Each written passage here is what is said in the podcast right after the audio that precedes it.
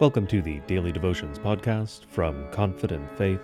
I am Corey J. Mahler, a contributor here at Confident Faith, and I will be your reader today, this second Wednesday after Epiphany, the 17th of January, in the year of our Lord 2024, in the time of Christmas.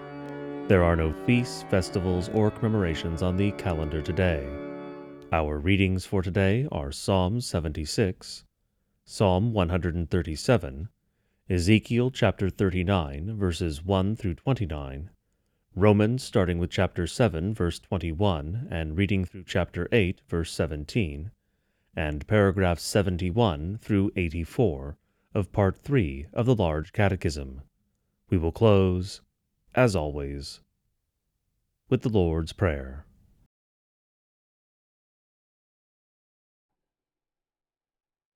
Today's first reading from the Psalter is the 76th Psalm. In Judah God is known. His name is great in Israel. His abode has been established in Salem, his dwelling place in Zion. There he broke the flashing arrows, the shield, the sword, and the weapons of war. Glorious are you, more majestic than the mountains full of prey. The stout hearted were stripped of their spoil they sank into sleep. All the men of war were unable to use their hands. At your rebuke, O God of Jacob, both rider and horse lay stunned. But you, you are to be feared. Who can stand before you, when once your anger is roused? From the heavens you utter judgment. The earth feared and was still. When God arose to establish judgment, to save all the humble of the earth. Surely the wrath of man shall praise you, the remnant of wrath you will put on like a belt. Make your vows to the Lord your God and perform them. Let all around him bring gifts, to him who is to be feared, who cuts off the spirit of princes, who is to be feared by the kings of the earth. Glory be to the Father, and to the Son, and to the Holy Spirit as it was in the beginning, is now, and will be forevermore. Amen. Today's second reading from the Psalter is the 137th Psalm. By the waters of Babylon, there we sat down and wept, when we remembered Zion. On the willows there we hung up our lyres, for there our captors required of us songs and our tormentors mirth sang, Sing us one of the songs of Zion. How shall we sing the Lord's song in a foreign land? If I forget you, O Jerusalem, let my right hand forget its skill. Let my tongue stick to the roof of my mouth, if I do not remember you, if I do not set Jerusalem above my highest joy. Remember, O Lord, against the Edomites, the day of Jerusalem, how they said, Lay it bare, lay it bare, down to its foundations. O daughter of Babylon, doomed to be destroyed, blessed shall he be who repays you with what you have done to us. Blessed shall he be who takes your little ones and dashes them against the rocks. Glory be to the Father, and to the Son, and to the Holy Spirit, as it was in the beginning, is now, and will be forevermore. Amen.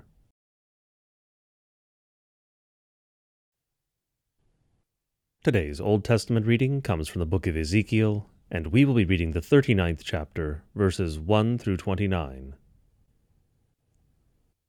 And you, Son of Man, prophesy against Gog, and say, Thus says the Lord God Behold, I am against you, O Gog, chief prince of Meshech and Tubal, and I will turn you about and drive you forward, and bring you up from the uttermost parts of the north, and lead you against the mountains of Israel. Then I will strike your bow from your left hand, and will make your arrows drop out of your right hand. You shall fall on the mountains of Israel, you and all your hordes, and the peoples who are with you. I will give you to birds of prey of every sort, and to the beasts of the field to be devoured.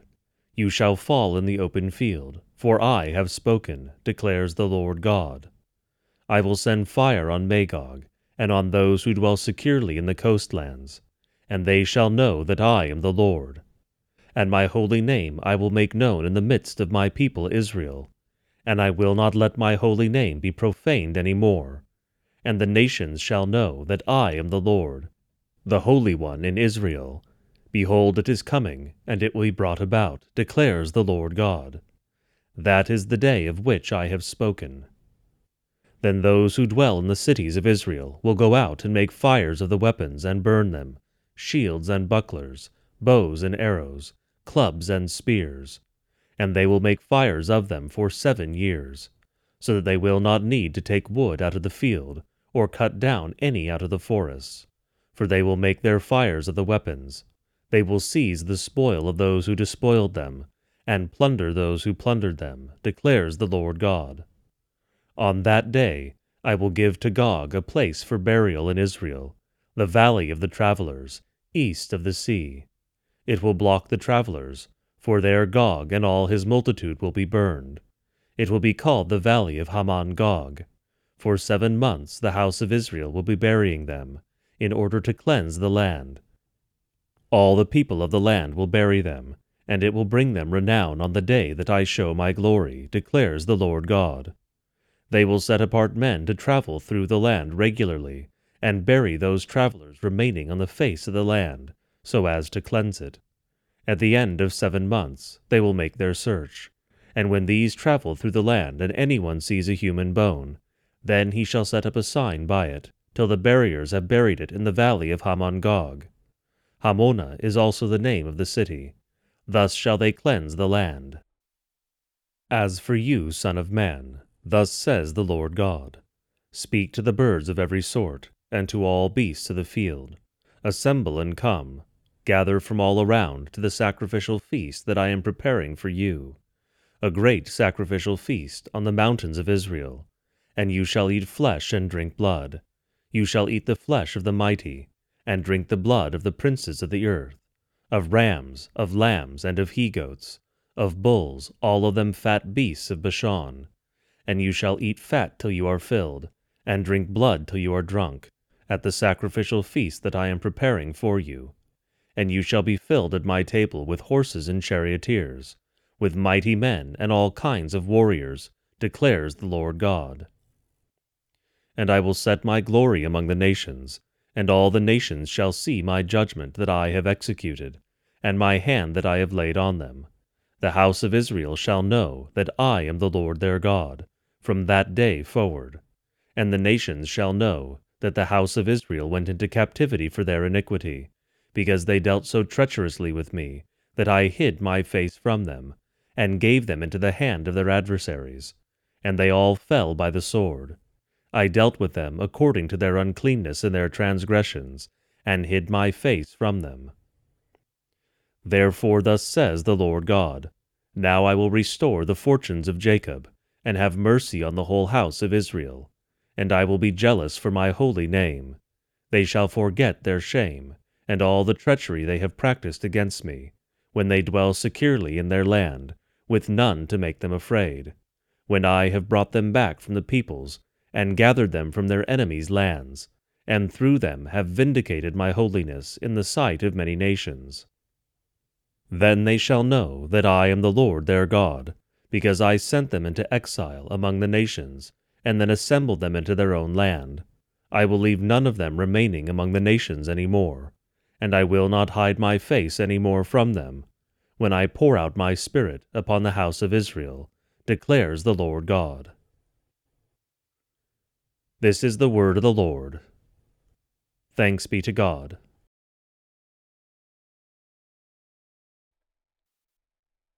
Today's New Testament reading comes from the book of Romans, and we will be reading from verse 21 of the seventh chapter through verse 17 of the eighth chapter. So I find it to be a law that when I want to do right, evil lies close at hand. For I delight in the law of God in my inner being, but I see in my members another law waging war against the law of my mind, and making me captive to the law of sin that dwells in my members. Wretched man that I am, who will deliver me from this body of death? Thanks be to God through Jesus Christ our Lord. So then, I myself serve the law of God with my mind, but with my flesh I serve the law of sin. There is therefore now no condemnation for those who are in Christ Jesus. For the law of the Spirit of life has set you free in Christ Jesus from the law of sin and death.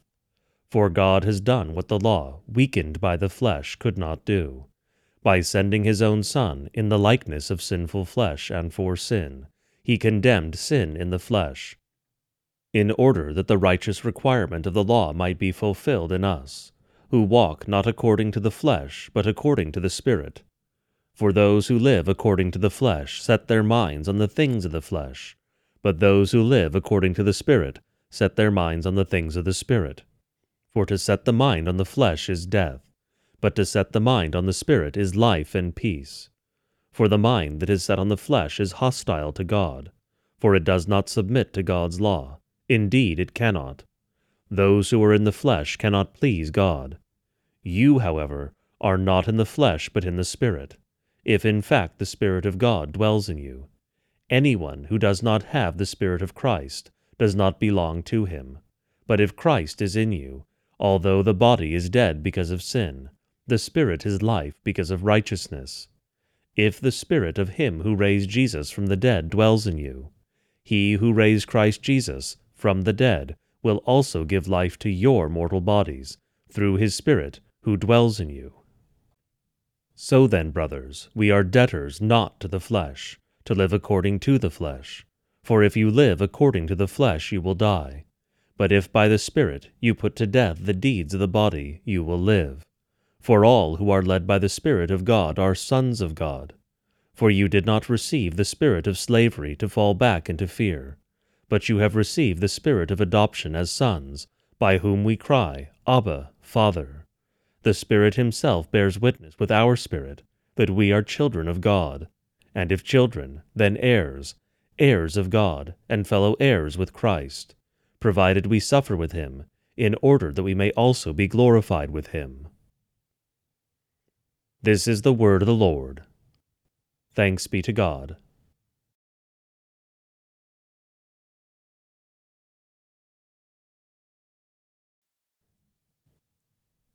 Today's reading from the Book of Concord comes from the Large Catechism, and we will be reading Part 3, paragraphs 71 through 84. The fourth petition Give us this day our daily bread. Here now we consider the poor breadbasket, the necessities of our body, and of the temporal life. It is a brief and simple word, but it has a very wide scope. For when you mention and pray for daily bread, you pray for everything that is necessary in order to have and enjoy daily bread. On the other hand, you also pray against everything that interferes with it. Therefore, you must open wide and extend your thoughts not only to the oven or the flour bin, but also to the distant field and the entire land, which bears and brings to us daily bread and every sort of nourishment. For if God did not cause food to grow, and he did not bless and preserve it in the field, we would never take bread from the oven, or have any to set upon the table. To sum things up, this petition includes everything that belongs to our entire life in the world for we need daily bread because of life alone. It is not only necessary for our life that our body have food and clothes and other necessaries, it is also necessary that we spend our days in peace and quiet among the people with whom we live, and have dealings in daily business and conversation and all sorts of doings. In short, this petition applies both to the household and also to the neighborly or civil relationship in government. Where these two things are hindered, so that they do not prosper as they should. The necessaries of life also are hindered. Ultimately, life cannot be maintained. There is indeed the greatest need to pray for earthly authority and government. By them, most of all, God preserves for us our daily bread, and all the comforts of this life. Though we have received from God all things in abundance, we are not able to keep any of them, or use them in security and happiness, if he did not give us a permanent and peaceful government. For where there are dissensions, strife, and war, there the daily bread is already taken away, or is at least hindered. It would be very proper to place on the coat of arms of every pious prince a loaf of bread, instead of a lion or a wreath of herbs. or one could impress it on money. This would remind both princes and their subjects that by their office we have protection and peace. Without them, we could not eat and keep our daily bread. Therefore, princes are also worthy of all honor. We should give to them for their office what we ought and can, as to people through whom we enjoy what we have in peace and quietness. Otherwise, we would not keep a farthing. In addition, we should also pray for them, that through them God may bestow on us more blessings and goods. Let this be a very brief explanation and sketch, showing how far this petition extends through all conditions on earth. On this topic, anyone might indeed make a long prayer. With many words, one could list all the things that are included, like when we ask God to give us food and drink, clothing, house and home, and health of body, or when we ask that He cause the grain and fruit of the field to grow and mature well. Furthermore, we ask that He help us at home with good housekeeping, and that he give and preserve for us a godly wife, children, and servants. We ask that he cause our work, trade, or whatever we are engaged in to prosper and succeed. Favor us with faithful neighbors and good friends, and other such things. Likewise, we ask that he give wisdom, strength, and success to emperors, kings, and all estates, and especially to the rulers of our country, and to all counselors, magistrates, and officers then they may govern well, and vanquish the Turks and all enemies. We ask that he give to subjects and the common people obedience, peace, and harmony in their life with one another. On the other hand, we ask that he would preserve us from all sorts of disaster to body and livelihood, like lightning, hail, fire, flood, poison, plague, cattle disease, war and bloodshed, famine, destructive beasts, wicked men, and so forth. It is well to impress all this upon the common people. These things come from God, and must be prayed for by us. But this petition is especially directed also against our chief enemy, the devil. For all his thought and desire is to deprive us of all that we have from God or to hinder it. He is not satisfied to obstruct and destroy spiritual government by leading souls astray with his lies and bringing them under his power. He also prevents and hinders the stability of all government and honorable, peaceable relations on earth. There he causes so much contention, murder, treason, and war. He also causes lightning and hail to destroy grain and cattle, to poison the air, and so on. In short, he is sorry if anyone has a morsel of bread from God and eats it in peace. If it were in his power and our prayer next to God did not prevent him, we would not keep a straw in the field, a farthing in the house, yes, not even our life for an hour. This is especially true of those who have God's Word and would like to be Christians. You see, in this way, God wishes to show us how He cares for us in all our need and faithfully provides also for our earthly support. He abundantly grants and preserves these things, even for the wicked and rogues. Yet He wishes that we pray for these goods in order that we may recognize that we receive them from his hand, and may feel his fatherly goodness toward us in them. For when he withdraws his hand, nothing can prosper or be maintained in the end. Indeed, we daily see this and experience it. How much trouble there is now in the world only on account of bad coins, daily oppression, raising of prices in common trade, and bargaining in labor by those who greedily oppress the poor and deprive them of their daily bread. This we must also suffer indeed. But let such people take care, so that they do not lose the benefits of common intercession. Let them beware lest this petition in the Lord's Prayer speak against them. This concludes our reading from the Book of Concord.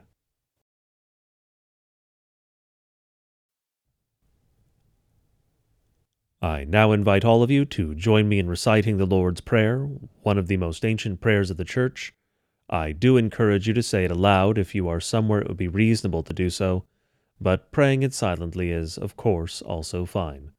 The Lord knows what is in your heart. Lord, remember us in your kingdom, and teach us to pray. Our Father, who art in heaven, hallowed be thy name. Thy kingdom come, thy will be done, on earth as it is in heaven. Give us this day our daily bread and forgive us our trespasses, as we forgive those who trespass against us. And lead us not into temptation, but deliver us from evil. For thine is the kingdom, and the power, and the glory, forever and ever. Amen. Go in peace and grace to serve our Lord and Savior Jesus Christ, in whatever calling has been given you, or task set before you. Until tomorrow, God be with you.